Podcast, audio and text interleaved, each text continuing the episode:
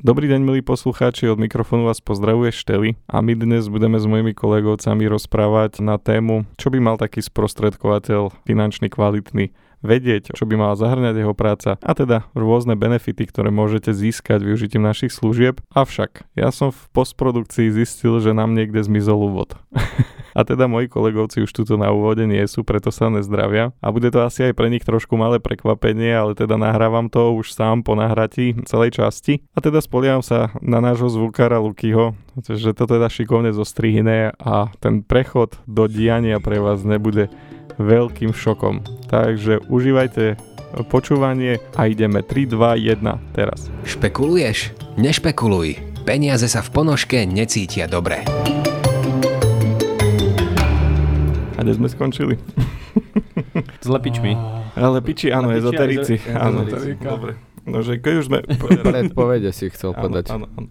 Takže už keď sme pri tej ezoterike, tak veľa klientov chce asi od nás aj, aby sme boli aj vešci a teda predpovedali, čo bude, ako dlho to bude trvať, či to tak schvália, teda čo všetko bude brať schváľovateľ do úvahy a čo sa môže stať a čo keď bude tento scenár a čo keď bude tamten scenár. Ako chápem, nie je to až úplne také predpovedanie, lebo však máme nejaké skúsenosti z minulosti, takže vieme plus minus sa trafiť do toho, čo bude nasledovať, ale myslím si, že dobrý sprostredkovateľ by mal aj z vlastných skúseností vedieť pomôcť alebo predikovať, že čo sa môže stať, že uvedem príklad, aby, aby som bol zrozumiteľnejší. Mal som klienta, kúpil byt v obci na najvyššom poschodí a už vlastne na ňom bola len cedlová strecha. No a viem, že vtedy si nepamätám, či už klient mal deťatko, či ešte nemal, ale minimálne už, už mal manželku.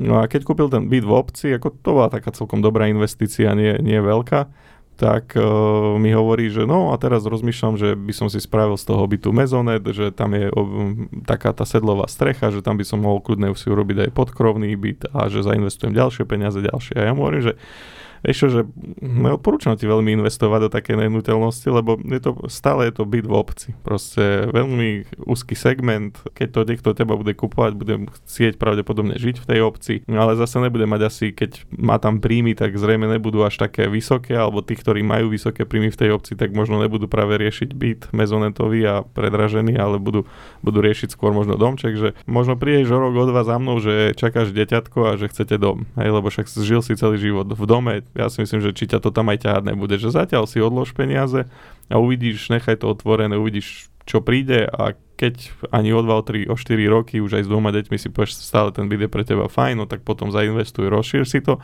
ale ja to tak cítim, že možno nebudeš chcieť zotrvať dlho v tom byte a utopíš tam peniaze, ktoré sa ti potom môžu zísť na kúpu pozemku. Prišiel o rok, hovorí Martin, mal si pravdu, radšej by som išiel do toho domčeka, no takže už dneska stávajú dom.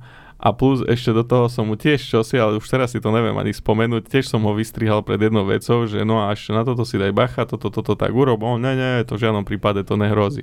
Hovorím, že vážne myslí na to, stáva sa to dosť často. O, rok zase prišiel, ty čo si veštec, či čo? Mm. Hovorím, prečo? No tak aj to druhé, čo si mi poradil, tak presne sa to naplnilo tak, jak si povedal. Hovorím, tak ako nie, ale mám skúsenosti, no, takže, takže častokrát je treba aj z tej emočnej stránky, alebo tak pragmaticky nasmerovať klientov, no, takže aj to je možno úlohou alebo prácou takého kvalitnejšieho, skúsenejšieho sprostredkovateľa. Toto súhlasím a väčšinou sa to stáva pri tých najlepších kamošoch. Hej, oni to tak vnímajú, že no a prečo mi keď náhodou dačo nevíde, že v banke, vieš, ale prečo mi to tak? A, a mám takedy pocit, že to tak vnímajú, ako keby napríklad ja som schvaľoval veci, hovorím, že vieš čo, no tak z toho ľudského hľadiska, však si môj kamoš, ja by som ti to dal, že ešte o 100% viac, keby to bolo v mojich sílach, vieš, ale ja som tam len nejaký medzičlánok na vybavenie da čoho, na čo mám vlastne ja dosah, hej, ale v podstate vo finále to schvaľuje niekto úplne cudzí, teda nie je to počítať, že je to človek, hej, ale má na to nejakú metodiku prísnu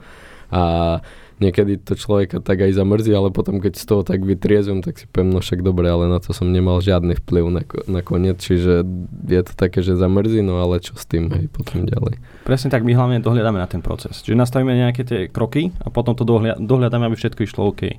To ako Šteli si hovoril s, tým, s tou výstavbou. Ja mám tiež podobnú skúsenosť, tak to máte aj, aj väčšinou pri výstavbe domov práve.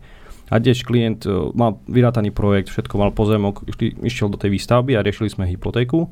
A on tiež mal svoju obľúbenú banku, kde som vravil, že tamto riešenie nebude optimálne v jeho prípade. Že na začiatok dostane veľa peniazy, bude musieť stavať presne podľa krokov tej banky.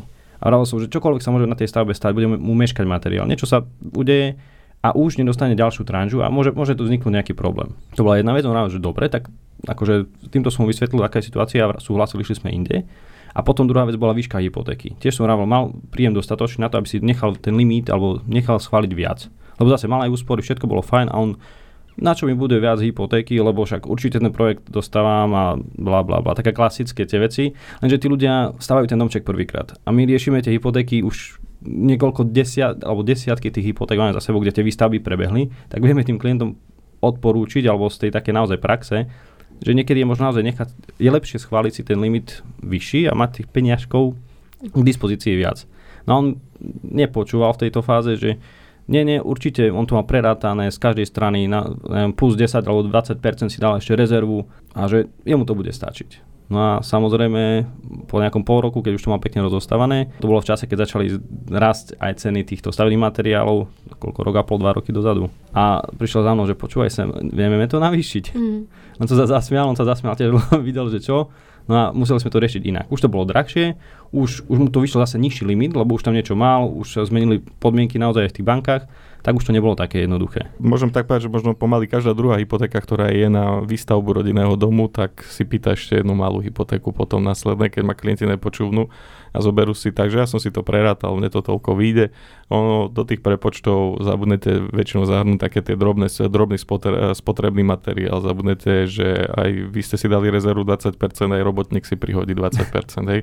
Čiže niečo, veci sa kázia, to znamená, že tá práca trvá dlhšie, ak platíte na čas, už sa to predražuje.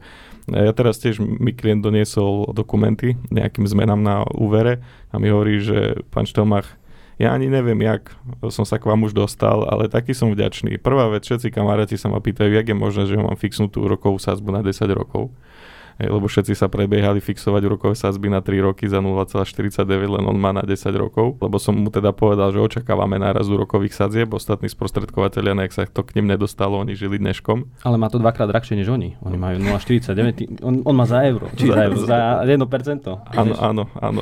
3 e, roky to mal dvakrát tak drahé a teraz ďalších 7 rokov to nebudú mať 4 krát tak drahé. Ale ťažko, ťažko, to je v poriadku. Takže tak, presne. A druhá vec, jedno, čo ľutujem, citujem, vy ste mi hovorili, zoberte aspoň 120 tisíc na tú výstavbu domu, že 100 tisíc je málo. Ja som povedal, nie, 100 tisíc mi stačí. Dneska minimálne 150 tisíc som mal brať. Nie, že vás nepočúvnuť, ja som mal brať ešte ďaleko viac, a ľutujem, že teraz som vás nepočúval, no uvidíme, či ešte sa vám o pol roka, o rok neozvem, lebo mám ťažkosti teraz s dokončením. Ako ešte by som chcel garáž, ešte by som chcel terénne úpravy, ešte oplotenie mi ostáva a už, už to nejde až tak rýchlo, jak som si to predstavoval. Hej. Ja by som na teba šteli nadviazal v rámci tých úverov, lebo no, veľmi pekne ste tu hovorili ten prínos toho finančného sprostredkovateľa kvalitného, že rieši tam tie veci možno aj jednak z vlastnej skúsenosti vie tomu klientovi poradiť, dobre, riešiš výstavbu, tak možno koľko môžeš očakávať, čo to bude reálne stáť, ako sa nad tým zamyslieť, či to naozaj potrebuješ, alebo či nepotrebuješ viac. Druhá vec, čo si hneď nadviazal, je to, že robíme aj ten, alebo teda ten kvalitný finančný sprostredkovateľ rieši aj ten dlhodobý servis. To znamená, ak už sú tam nejaké náznaky na trhu, že sa bude meniť úroková sadzba, že to bude naozaj zdražovať, tak vieme osloviť tých klientov, ty sám si to povedal, ja takisto pri svojich klientoch, 99% klientov som oslovil hneď na začiatku roka 2022, aby sme naozaj prehodnocovali tie úrokové sadzby a nenechávali to na úrovni pod 1% s dvoj-trojročnými fixáciami, ktoré teraz vlastne už dobiehajú a tí klienti už majú oči preplač vyslovene ale riešili sme to naozaj na tie 10, 15, 20 ročné fixy, aby sme im to zadovážili tú nízku rokovú sadzbu na dlhé obdobie, aby boli v pokoji, minimálne z pohľadu splátky úveru. A doplnil by som aj tú opačnú stránku, že nie ale každý klient na to aj počúvne. Ja mám osobnú skúsenosť, že mám jedného klienta, ktorému som ako prvému volal, bude narastať úroková sadzba, tento rok ti končí fixácia, poďme to riešiť už teraz. Nečakajme do septembra, poďme to riešiť teraz môžeš mať ešte dokonca pod 1% 10-ročný fix. Klient ma nepočúval, v septembri sme to vyriešili za 2,5% a vtedy za mnou prišiel, keď sme už dokončili celý ten proces.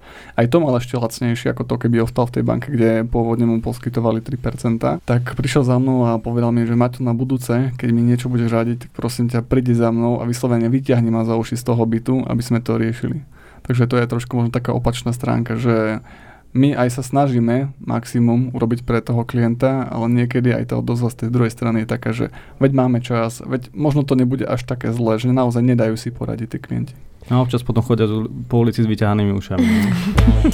Zaujali sme ťa? Kladieš si otázku, kde nás nájdeš? Nešpekuluj a vyber si svojho nešpekuláka na www.nešpekuluj.sk. Ale ja zase mám také sama sebe pravidlo, že keď spravím to maximum a poviem klientovi, ako tiež by som bola rada, aby sme nemuseli dojsť do tej situácii, že mi poviem, ja som vám to vravela, ale žiaľ aj ja mám takých klientov, kde im poviem, ja som vám to vravela. A vždy sa, veľmi si dám pozor na to, čo vravím a veľmi si pamätám to, čo vravím. Čiže na tom som taká, že keď proste teraz poviem na tom stretnutí, tak sa viem na to kľudne odvolať a ako vravím, tiež by som sa nemusela na to, ale žiaľ nie vždy všetci klienti počúvajú, ale je to normálne, ako keby nevieme pomôcť všetkým, lebo nie každý si chce nechať pomôcť a možno si to treba aj my ako finanční sprostredkovateľia povedať, že zrobme maximum a už to posledné rozhodnutie je vždy na klientovi. Ale z toho, čo vy ste rozprávali, ja by som možno ešte doplnila tiež taký svoj príbeh. Teraz mi napríklad napadlo, že ja som dostala teda odporúčanie na mňa jedni klienti, boli to takí mladí pári, ktorí chceli stavať domček, že prišli na stretnutie s tým, že teda chceli by buď kúpiť domček alebo vystavať domček a teda chceli sa porozprávať o tých možnostiach tej výstavby prípadnej kúpy.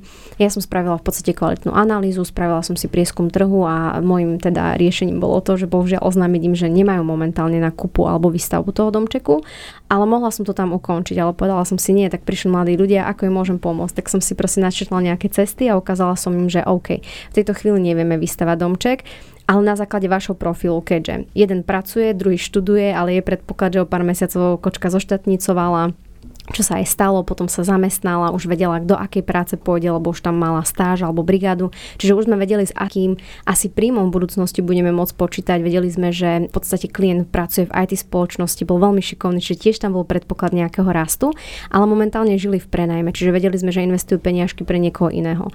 Tak vzhľadom na to, ako oni mali situáciu, nevrajím, že to je platná pre každého, ale pre ich bolo najlepšie riešenie, ktoré myslím, že sme tak krásne vymysleli, bolo to, že kúpiť momentálne nehnuteľnosť, neplatiť nájom cudzej osobe, ale splácať si to svoje, zhodnocovať si pomalečky tú nehnuteľnosť, byť tam šťastný.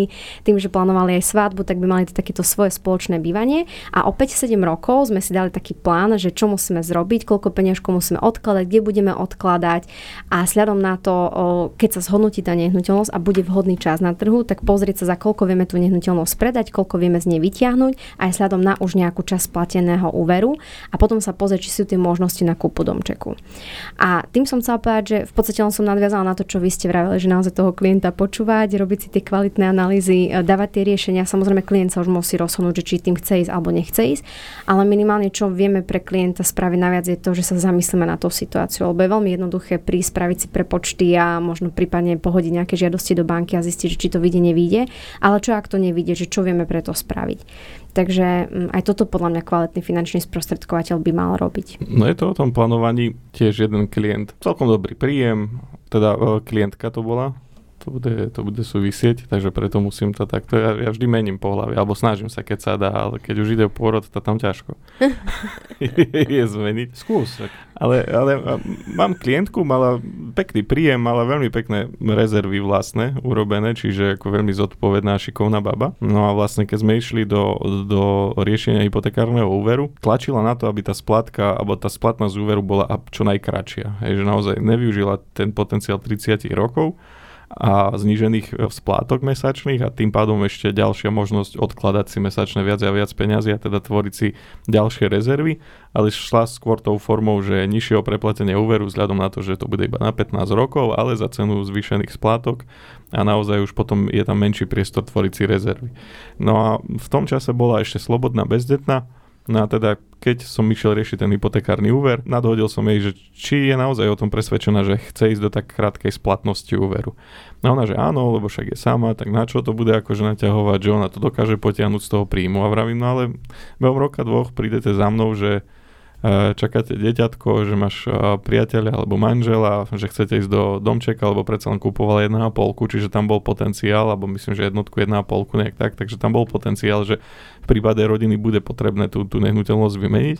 Vravím, teraz by sa ti zišlo urobiť si rezervy, pripravovať sa a o pár rokov, keď príde otázka výstavby, no tak za tú hotovosť kúpite pozemok a potom už budeme riešiť iba hypotekárny úver na, teda na domček. A už ten byt sa, či sa predá alebo čokoľvek, ale bude to dramaticky jednoduchšie, ako keď teraz všetky rezervy pôjdu do hypotekárneho úveru a do bytu.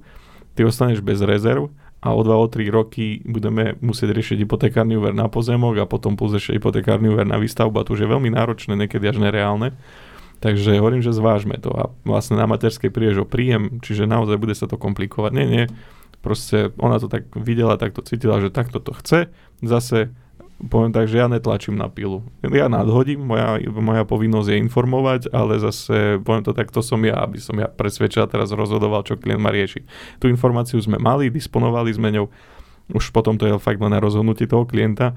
Ja mám z toho aj potom taký pocit, že či si ten klient nebude myslieť, že na ňo tlačím, lebo pre mňa to je finančne výhodnejšie, tak e, na, na našu odmenu nemá vplyv doba splatnosti, ani úroková sádzba, ani fixácia. Proste naozaj sa snažíme poradiť najlepšie, ako to vidíme, ale nemá to v žiadnom prípade vplyv na našu odmenu, takže len to ťažko je vysvetľovať tomu klientovi, že vieš, ale však ja z toho nemám nič, keď ťa presvedčím, že na dlhšiu splatnosť môže si to hoci ako vysvetľovať. A častokrát je to naozaj len dobre mienená rada. No a presne tak bolo. Vlastne o dva roky prišla už s manželom do kancelárie, že teda už čakajú dieťatko a teda, že by chceli ísť do domčeka. Hovorím, no a teraz, aké máme príjmy? Príjmy samozrejme polovičné iba manželové. No a koľko by sme potrebovali na domček? Tak už tam bola nejaká suma Vrajím fajn a teda čo s bytíkom, tak bytík by sme si radi nechali, no tak ale to máme ďalšiu splátku. Ako zvládli sme to, tie príjmy naozaj našťastie postačovali, zvládli sme to tak, ako sme chceli, čiže nejaká príprava tam aj prebehla, aj napriek tým zvýšeným splátkam, ale už to nebolo také jednoznačné. Hej, už sme neboli úplne v takej tej pohode, že, že ideme, riešime a všetko je fajn. Už to bolo také trošku, že a vyjde nám to. Hej, tak tomu sme sa mohli vyhnúť a vlastne mať znížené splátky, znížené uh, životné náklady. No ale hlavne, že to vyšlo. No a keď sú klienti spokojní, tak som potom aj ja spokojný. Len tiež sa to stáva. A ešte jeden, pardon, ešte jeden benefit by som dal, a už sa na dneska odmlčím.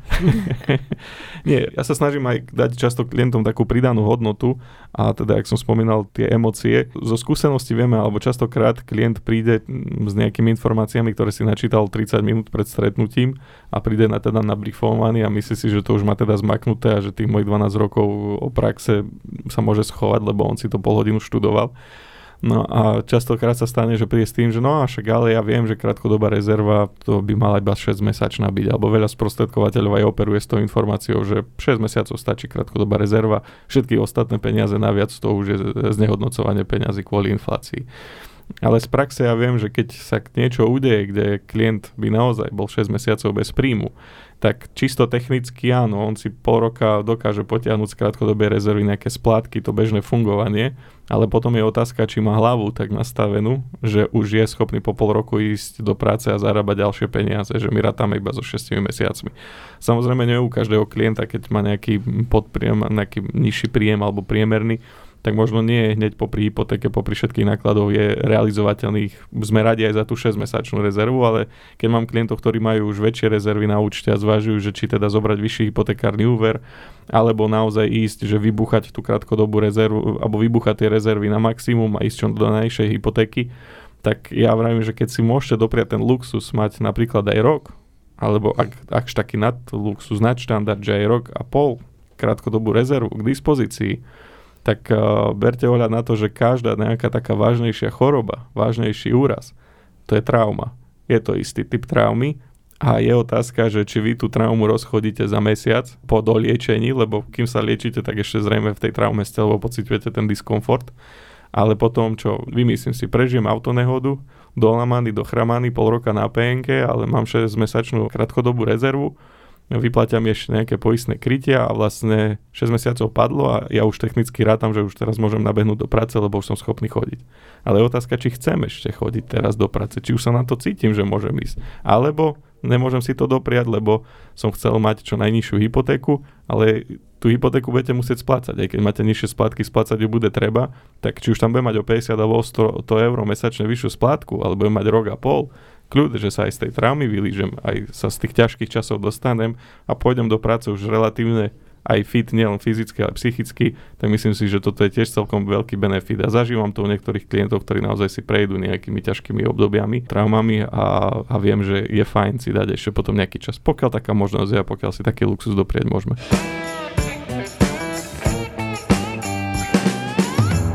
Po také nejakej skúsenosti, či už no, zdravotného charakteru, môže sa stať, že nebudeš schopný vykonať tú svoju prácu. Čo ešte väčšie riziko, možno alebo ešte aj ten diskomfort, že nová práca, možno iný príjem, ďalšie, ďalšie okolnosti, ktoré ti, kde ti tá dlhšia rezerva alebo tá väčšia rezerva pomôže preklenúť to obdobie. Tak a vlastne som sa s tým, ani neviem, či som sa v praxi s tým niekedy stretol, aby sa niekde o tom hovorilo, že to nie je len o tom, že sa vyliečiť, ale sa dať aj psychicky dokopy tak. Všetci sa sústredujú na to, však to sa vylieči za pol roka a vlastne môžeš nabehnúť do práce a čo keď už nechceš, alebo, lebo nevládzeš, hej, alebo čokoľvek. Hej. Tak keď je taká možnosť, tak nedržať sa len striktne tých tabuľkových, ale naozaj s dobrým sprostredkovateľom sa porozprávate aj o takýchto veciach, nie len čisto tabuľkovo naučené frázy, ale môžete diskutovať, môžete to omieňať, tak naozaj, aby ten plán bol ušitý vám na mieru. Ono je podľa mňa skvelé práve preto ten podcast, lebo keď to počúvajú klienti, alebo hoci kto, nemusí to byť naši klienti, tak počúvajú tie príbehy, ktoré sa reálne stavajú a tým pádom buď sa vedia v, tý, v tom možno aj žiaľ niekedy nájsť.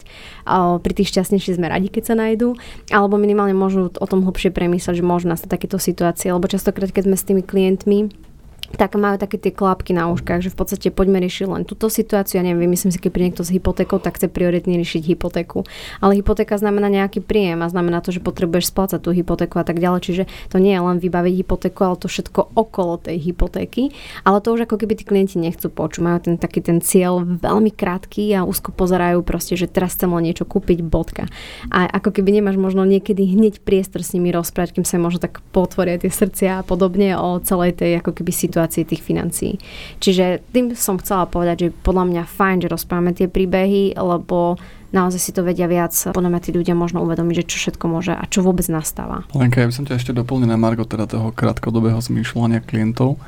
Ja som mal pred asi rokom som riešil taký dosť eh, ťažší prípad, lebo to sme sa bavili väčšinou o tom, že príde klient, má plány nejaké, riešiť nejakú nehnuteľnosť a rozmýšľame tam nad tým, že či viac alebo menej, že koľko mu dovolí príjem, ale mal som takú situáciu, kde klient sa dostal do veľmi prekernej situácie, doslova keď za mnou prišiel, tak mi povedal, že traja finančníci ho odmietli že nebudú riešiť jeho prípad, lebo je to stratené. Takže to pre mňa bolo také, že hm, zaujímavé, tak ideme niečo skúsiť, niečo vymyslieť.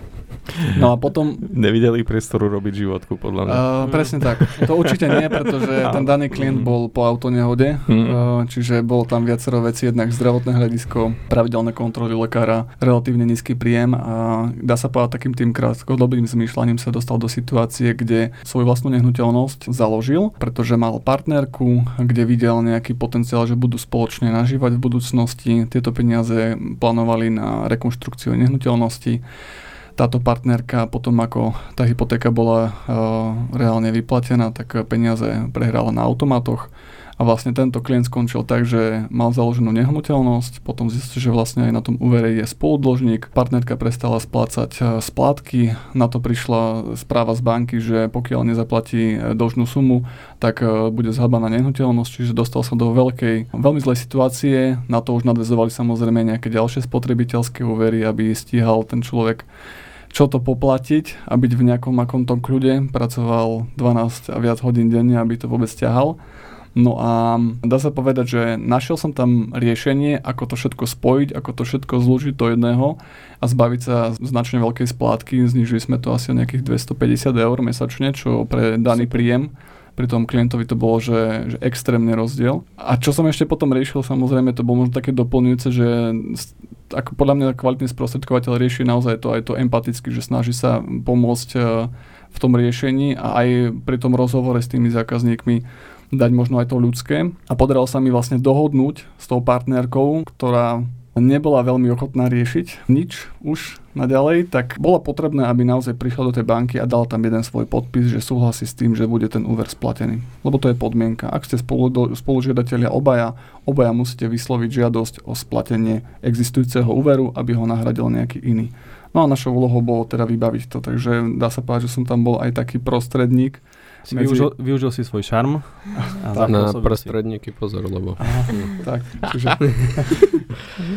Takže podarilo sa mi to naozaj odkomunikovať aj s tou druhou stranou a naozaj dotiahnuť ho do banky kvôli jednému podpisu a nakoniec sa to všetko podarilo, takže to je možno taká ukážka, že ľudia sa môžu dostať do ťažkých situácií presne takým tým krátkodobým zmýšľaním a nie každý finančný sprostredkovateľ sa púšťa aj do, mm. do náročnejších prípadov, kde možno to, čo si povedal ty štyri, že nie je možno potenciál nejakého životného poistenia. Lebo viacerí sprostredkovateľia sú iba poisťovací, len nerobia pre jednu poisťovňu, ale pre veľa z poisťovní, ale ja to tak vnímam, že ak to naozaj myslíš vážne s tým sprostredkovaním, tak rokmi sa z teba stane tak kvalitný človek, a to teraz v takom tom zmysle, že máš prehľad, lebo naozaj, tak jak vravíš, ty si tam riešil financovanie, to znamená, že vieš, máš prehľad o úveroch a o úverovom trhu, zároveň si tam ich potreboval dostať do banky, čiže už je to nejaký typ mediácie, kde ich musíš uzmieriť, hej, že psycholog, lebo potrebuješ pracovať aj s emóciami, aj s týmito minulom sme sa smiali, že Lenka tiež, že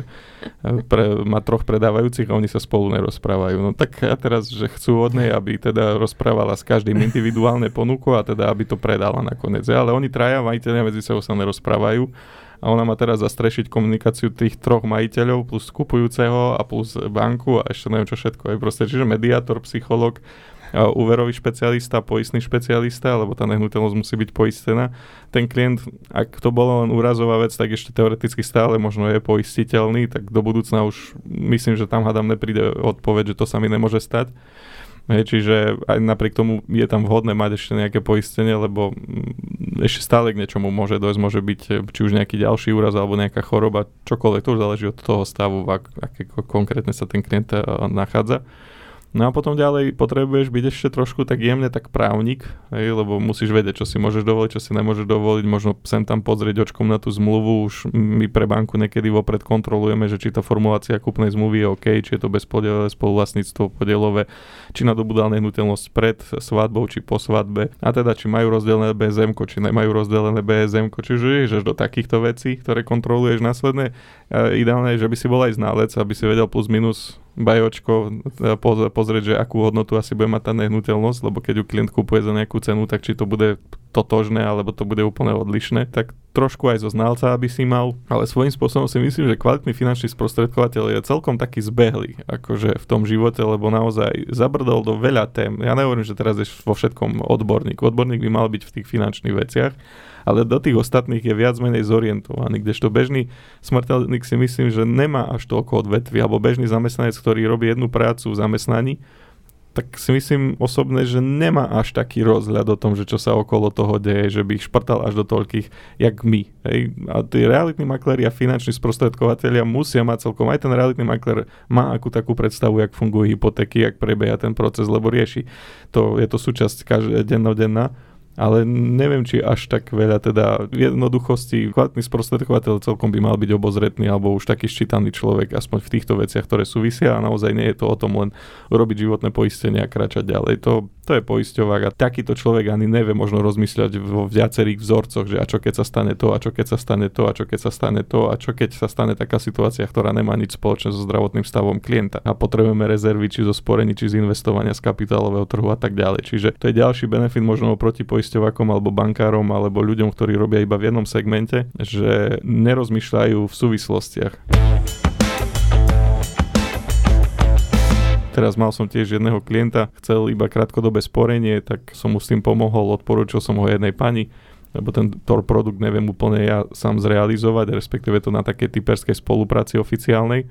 Čiže všetko je to v poriadku, je to dohodnuté typerské, ale musím toho človeka poslať do spoločnosti kde, kde mu všetko odprezentujú a tá pani už mu hneď prezentovala terminované vklady a vlastne ich úročenie. Tak som musel kontaktovať tú pani, že prosím vás, neponúkajte klientovi ďalšie riešenia od toho finančného plánovania, to mi aj vlastne Marcel poradil, že už tiež to takto komunikoval.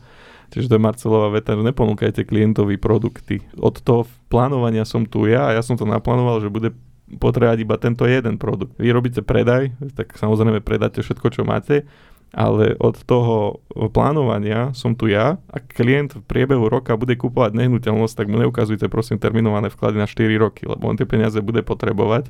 A síce on pri tom peknom úroku môže na chvíľu zabudnúť, že chce kupovať, ale aj keď si ten produkt otvorí, tak ho nevyužije, lebo do roka garantujem, že tie peniaze vyberie. Prešli 3 mesiace, klient už má nehnuteľnosť. Hej, čiže ani, ani pol roka nedodržal.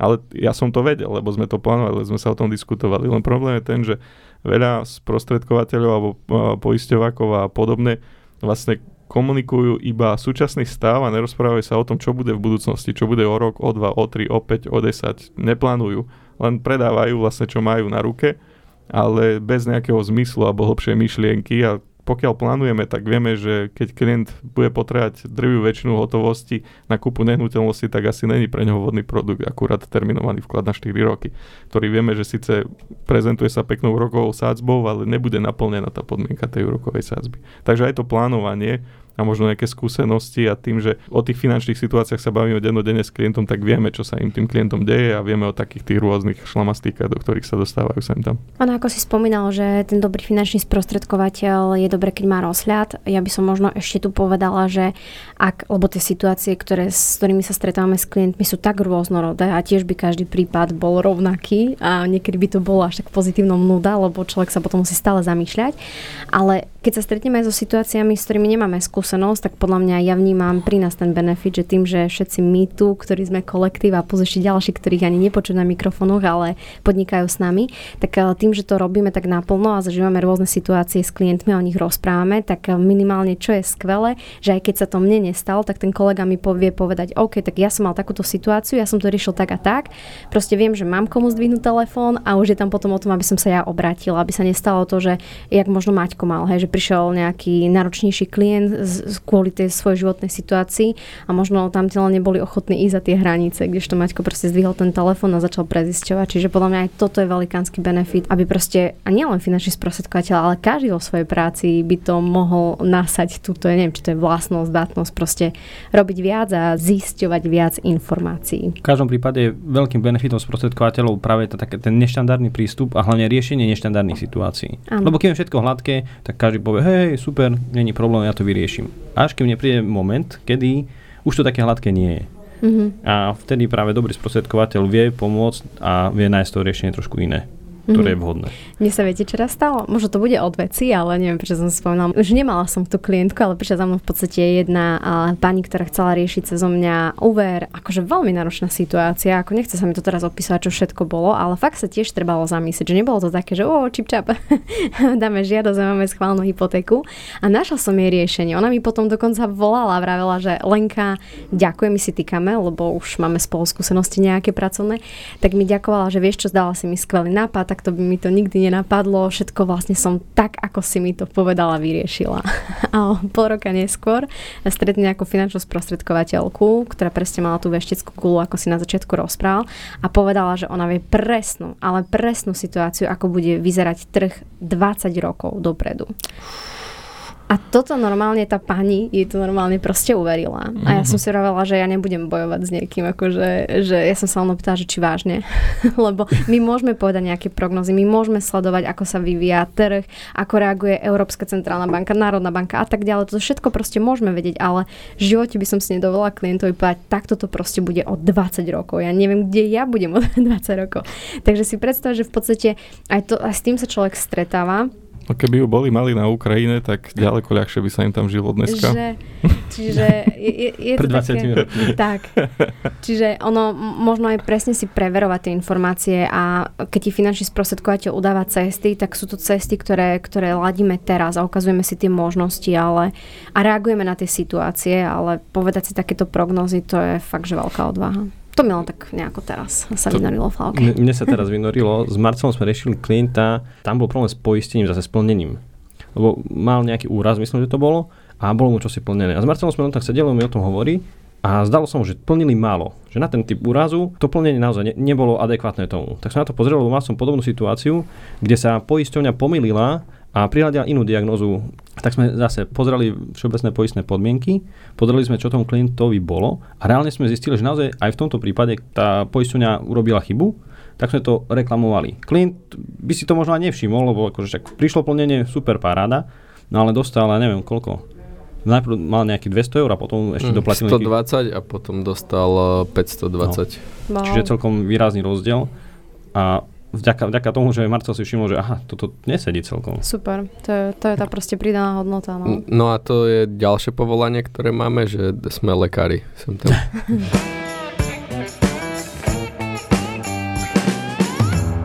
Trošku sme to aj načrtli už. Spomínali sme teda hlavné benefity pri pomoci, pri riešení, pri vypracovaní nejakých návrhov, prognózach, servise. Ale určite by som teda spomenul aj riešenie poistných udalostí, kde podľa mňa ten sprostredkovateľ je taká kľudná hlava, alebo ten, ktorý zachová rozvahu a hlavne keď sa stane nejaká škoda, mal som viacero, hlavne teraz e, autonehvod, alebo teda kde nastala havária. Vtedy ten klient je podľa mňa veľmi rád, že má aspoň číslo na sprostredkovateľa, ktorý vie ho trošku ukludniť a vie ho nasmerovať, že čo robiť. Lebo viacejkrát sa mi stalo, že havária človek nie, že všetko má teoreticky naštudované, že čo má robiť, že trojuholník dať, dať si vestu, spísať správu o nehode alebo všetko podobné. Ale v tom momente, keď sa to stane, tak je to obrovský stres a to v tom momente ani nevie, že či má PZP, potom nie, že v akej spoločnosti má PZP, nájsť číslo na tú spoločnosť.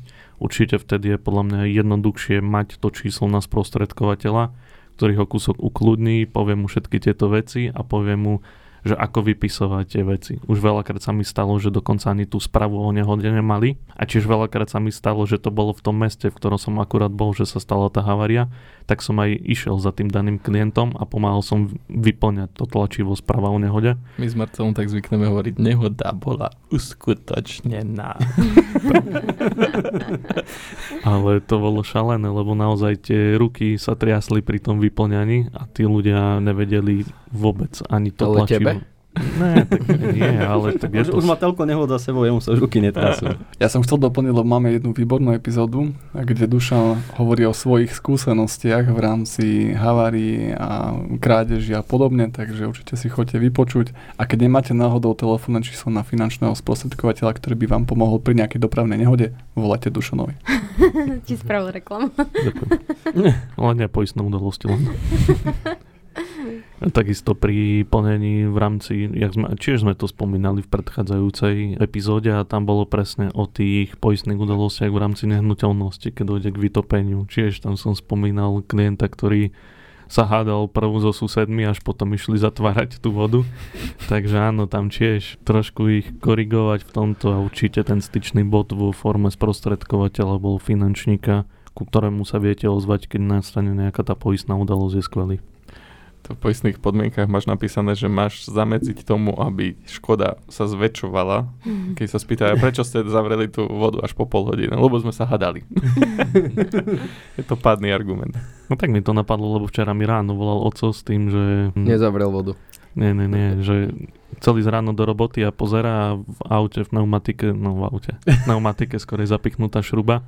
A čiže mi vraví, že či má nárok na asistenčné služby, že ako má pokračovať tak mu vravím, že dobre, táto zmluva není podo mňou, takže...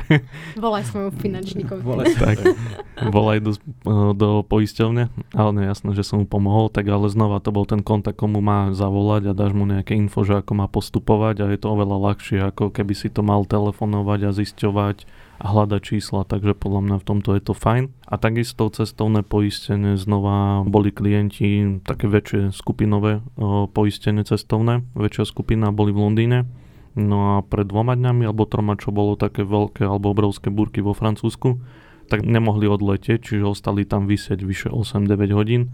Tak tiež sa poposúvali jednak lety, poposúvali sa autobusy alebo tá dodatočná doprava, ktorá mala byť z letiska. Takisto hotel bolo treba zabezpečovať, čiže tiež je tam viacero veci, kde sme komunikovali. Neviem si predstaviť, že by o polnoci, i keď majú asi 24-7 tie asistenčné služby, ale určite je asi lepšie komunikovať so mnou a potom ich viem naviesť, že ako postupovať ďalej. Zober taký príklad teraz, keď si spomínal to cestovné poistenie, tak mám klienta momentálne v Číne, kde sme riešili zodpovednosť za škodu pri výkone povolania, on je podnikateľ, alebo teda živnostník. Vraví, že všetci jeho kolegovci, ktorí šli do tej Číny, tak majú poistenie v jednej XY poisťovni. No ja som... Nová. Hej, to je, to, je, to je novinka na trhu, odporúčam silno XY, hľadajte. A som že taká je. no, tak to bude na prd. Čínska. tak, čínska. No a v podstate, keď som tvoril ponuku, tak naozaj kontaktoval som všetky poisťovne, všetky dostupné poisťovne, ktoré teda podobnú službu ponúkajú, teda poistenie zodpovednosti pre podnikateľov. No a výsledok bol taký, že vie to jedna poisťovňa poistiť tú zodpovednosť aj v Číne, ale není to tá XY, ale je to XZ poisťovňa, hej? Aby som vás domotal úplne. A teda ako je možné, že všetci jeho kolegovci majú v XY poistenú zodpovednosť za škodu v Číne, keď to tá poisťovňa nevie poistiť. No, tak môže to byť tak, že ten človek, ktorý tú zmluvu robil, tak vás počúval na polucha a vlastne on vygeneroval ponuku, ale nebral do úvahy územnú platnosť a to je si myslím, že asi aj tá, ten dôvod, prečo tí ostatní jeho kolegovia vycestovali úplne, že v pohodičke a napriek tomu, že to asi pravdepodobne tam poistené nemajú. Mne prišlo, keď som poslal to do poisťovny, tak mne prišli ponuky z, niektor- z niektorých poisťovní, kde čítali dokonca ten e-mail, tak uh, mi poslali normálne odpoveď, že dobrý deň, túto územnú platnosť nevieme poistiť, ďakujeme, dovidenia. Ani ponuku neposlali. Ďalší napísali, že dobrý deň, síce túto územnú platnosť nemáme, poistenú, ale ponuku posielame pre zvyšné ostatné krajiny. Už nepozorný čitateľ zase na tej druhej strane si to neprečíta a rovno to predostrie klientovi, že nech sa páči tu je pre vás zmluva a neprečíta si v tele, že územná platnosť. A niektoré poisťovne mi to poslali tak, že nech sa páči ponuka. Až som študoval bližšie tú ponuku, tak som zistil, že tá územná platnosť tam nie je. Je vylúčená. Mm. Je vylúčená. Iba jedna jediná poisťovňa to dokázala poistiť, ktorú síce ja veľmi nemám rád, ale keďže je jediná, tak mi neostávalo veľmi na výber, tak tam som ten produkt uzavrel.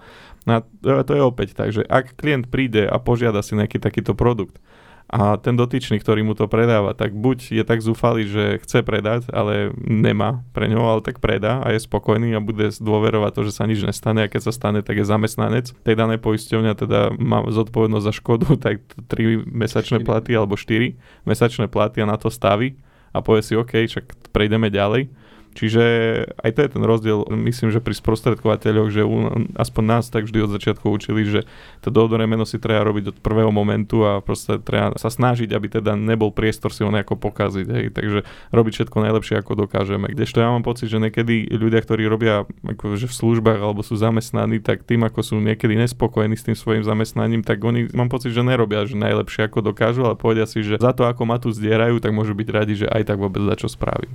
A to sú úplne niekedy dva dramatické uhly pohľadu, že my sa snažíme robiť najlepšie, čo dokážeme. A nehovorím, že sme teda úplne, že majstri sveta a neexistuje, že by nám niečo nevyšlo podľa predstav, ale robíme všetko preto, lebo vieme, že sme zaplatení spravodlivo a teda to, čo vyrobíme, tak to je naše a necítime nejakú krivdu, že ja som toto urobil a nemám to. Kdežto niekedy na oplátku, keď ja využívam nejaké služby alebo keď ja tiež chodím do obchodov alebo niečo si kupujem, tak mám pocit, že môžem byť rád, že vôbec sa niekto so mnou bavil za tú jeho výplatu. Hej. A potom už nemám ten dobrý pocit, že mám dobrú službu, ako, ako že som dostal. Ja by som ešte nadviazal, Peťo. Alebo ty, som ti skočil do reči, povedz. No ja som sa len nadýchoval, ty si rýchlejšie. Ty, ty mi neskáč do reči, bo ja ti neskáčem. Ja som chcel povedať, podobne ako Duško hovoril to cestovné poistenie, ja som mal minulý týždeň vlastnú skúsenosť. Pokazalo sa mi auto na ceste na školenie na seminár. Komu tedy zavoláš, vieš? Ty máš prostred, alebo teda bežný klient má sprostredkovateľa a ja teraz čo sám sebe budem volať. Skúšal si to? Kole, ko, kolegovia mali povypínané telefonáty, aby ich klienti neotravovali ráno. Takže... Presne, no a to bolo 6 hodín ráno, sa mi auto pokazilo, nejakých 40 km, 35 za Košicami a tiež som zastavil, lebo pozerám, čo, čo, si, čo si není v poriadku a teraz som rozmýšľal, že tiež, že, že čo, lebo tiež so sebou nenosím žiadne cieľ, čo, mne, na čo mne to kedy bude treba. Sa, neviem, odkedy mám vodičak od roku 2006, raz sa mi doteraz pokazilo auto, že som musel vysieť. No a teraz druhýkrát. Tak akože v živote to nepoužijem. No a teraz som bol taký, že hm, tak dobre, teraz asistenčné služby. Sám som nevedel, kde mám poistené auto. Vieš, jedno auto tu, druhé tam tak som musel normálne si pozrieť sám svoju zložku. Aha, tu som, dobre. Teraz komu zavolať? Tiež normálne som vo strese z toho, že situáciu podobnú tým klientom musím riešiť tiež. A musel som zvolať asistenčné služby a riešiť si odťah. Ostal som na ceste, zastavil som na pravej krajnici, bolo to nejak, tejto turné nad Bodvou. A len tak som pozrel z okna vľavo a vedľa veľká budova, na stene napísané autoservis. Telefónne číslo. tak som skúšal najprv tam, lenže o 6, kto, kto bude o 6 v servise. Čiže nič, no ale našťastie potom sa dovolal asistenčným službám a fakt do 30-35 minút z Košic poslali odťahovku veľmi rýchlo, veľmi promptne, akože veľmi pekne. Super. Takže aj, aj nám sa to môže stať, no a našťastie tým, že máme tie skúsenosti. A poprosím ťa ešte doplniť, že ktorý kolega ti dvihol ráno, keď si volal. Ďakujem, Marcelo. Hej, potom som potreboval pokračovať do, na ten seminár, takže sme zhaňali niekoho. Sice jedno auto nám odtiahli, ale potrebovali sme niekoho, kto pôjde nám oproti s funkčným autom. No a Marceli to zdvihol, bol ready, ale nakoniec sme stihli ešte vybaviť niekoho, aby, aby Marca stihol aj deti do školy dodnes. Takže týmto ďakujem všetkým zúčastneným. no ja by som doplnil ešte príbeh môj, čo sa týka plnenia, neplnenia v rámci poisťovní. Išlo o to, že klient mal vyriešené rizikové životné poistenie, došlo ku chirurgickému zákroku. On sám mi povedal, že lekár pri tom zákroku alebo po zákroku mu povedal niečo iné, a niečo iné skončilo v lekárskej správe. Táto lekárska správa samozrejme putovala pri poistnom hlásení do poisťovne. Poisťovňa sa ohradila, že je tam nejaké predchorobie a že to nebudú plniť. Na to som vravel klientovi, on už bol celý taký rezignovaný, pretože s tou poisťovňou mal skúsenosti už dvakrát, že písali odvolanie a ani raz im nevyhoveli a vždy bolo zamietnuté plnenie aj v minulosti. Čiže už celý rezignovaný na mňa tak pozeral, že proste to nemá zmysel, to sa nedá, zbytočne sa snažíte, je to celé zlé, tak ja som len klientovi vysvetlil, dobre, pozrite sa, je to v mojich rukách, jedine čo vás, o čo vás chcem poprosiť je trpezlivosť, urobím všetko preto, aby sme to vyriešili. No a prešlo 3-4 týždne, Aktívne sme to riešili aj s kolegami, aj v rámci riediteľstva a nakoniec sa podarilo vybaviť teda plnenie po nejakej dobe. Čo je podstatné je to, že keď som už vysvetloval tú informáciu, alebo keď som chcel podať tú informáciu tomu klientovi, tak on ma navštívil v kancelárii. Mali sme tam ešte jeden, jedno iný prípad, čo sme riešili a on už taký celý skleslil, lebo vedel, že sa ideme už práve baviť o tom, že či sa niečo podarilo alebo nepodarilo vyplniť. Tak on sám začal s takouto vetou, vedia viem, ani nám sa to nepodarilo, ja chápem, proste som s tým uzrozumený, že nám nám to plniť nebudú. No tak ja som vtedy ho tak potlapkal po pleci, vrajím, že no vybavili sme 500 eur plnenie. A on tak na mňa pozrel úplne s takými očami, že to neverím, neexistuje, ako sa vám to podarilo. Čiže to je možno taká pridaná hodnota niekoho, nejakého finančného sprostredkovateľa, ktorý naozaj zabojuje za toho klienta a nie je to iba o tom, že vyriešiť konkrétnu zmluvu, ale je to aj o tom servise a potom tej dodatočnej pridanej hodnote, ktorú ten klient získa, pokiaľ naozaj bude mať ten dlhodobý servis. Minule som sa stretol s takou, ale veľmi, veľmi, veľmi, veľmi trefné a stretol som sa s takou myšlienkou, že niekedy si klienti myslia, že ako extrémne veľmi sme sa na nich nabalili keď sa sprostredkuje nejaká zmluva, hlavne ešte poistná, tak to sú neskutočné peniaze a oni nás okradajú a ja si tu platím a, a takéto, takéto reči. Ale keď sa potom na to pozrieme, že koľko tých poistných udalostí za, ten, za tú životnosť tej zmluvy klient má, koľkokrát prehodnocujeme tú zmluvu, že už robíme aktivity, ktoré nie sú zaplatené na tej zmluve, ale my napriek tomu v rámci toho servisu sa o tú zmluvu staráme. Ja osobne tomu klientovi vždy odpíšem, nehovorím, že do 5 minút, ale teda ja mám asi 5 momentálne alebo 6 neprečítaných e-mailov a nezodpovedaných lebo keď si ten e-mail prečítam, tak ja aj odpovedám a pokiaľ neodpovedám, tak je vždy v neprečítaných, teda vždy mi to tam svieti, že niečo mám rozrobené, takže na to si dávam bacha. Takže ktokoľvek ma bude písomne kontaktovať, tak sa pravdepodobne tej odpovedi dočka a tým pádom po tých rokoch, keď má toľko aktivít na tej zmluve ešte, že žije, tak keď si to rozrátame na tie hodiny, ktoré ďalej tej zmluve venujem, tak akože myslím si, že to nie je až taký balík. Ako teraz to nemá znieť demotivačné, ale myslím, že to všetko tak primerané tomu, že tá odmena je na začiatku taká, že OK, a teraz mi ostáva na krku servis tej zmluvy je a pokiaľ ju servisujem a pokiaľ sa o ňu starám, tak akákoľvek odmena je zaslúžená, lebo zase opäť v službách sa stretávam s tým, že ja dostanem nejakú službu, taxikár ma dovezie domov, ja taxikárovi zaplatím, on už nemá ma povinnosť na budúce znova viesť, alebo mi na budúce má navigovať na cestu, alebo mi zavolať iný taxik. Proste on niečo spravil, tá služba je ukončená a dovidenia. U Barbera takisto, dám sa ostrihať, ostriha ma, oholí ma, podstrihne mi bradu. Nechodí potom pravidelne servisovať. A už potom nechodí dostrihávať, alebo meniť, alebo prehodnocovať štýl, look, hej, a tieto veci. Proste tam to pre neho padlo, má zarobené. Takže aj tu takú, tam cítim niekedy takú tú krivdu zo strany klientov, že, že, že vnímajú to, že o, môžeme my byť radi, že ich máme. No no je to taký, myslím, že spoločné by to malo byť win-win, že všetci sú spokojní. Aj my sme spokojní, že máme klientov a klienti sú spokojní, že majú nás. Nie je to, že oni nám robia službu, že sa na nás obratia.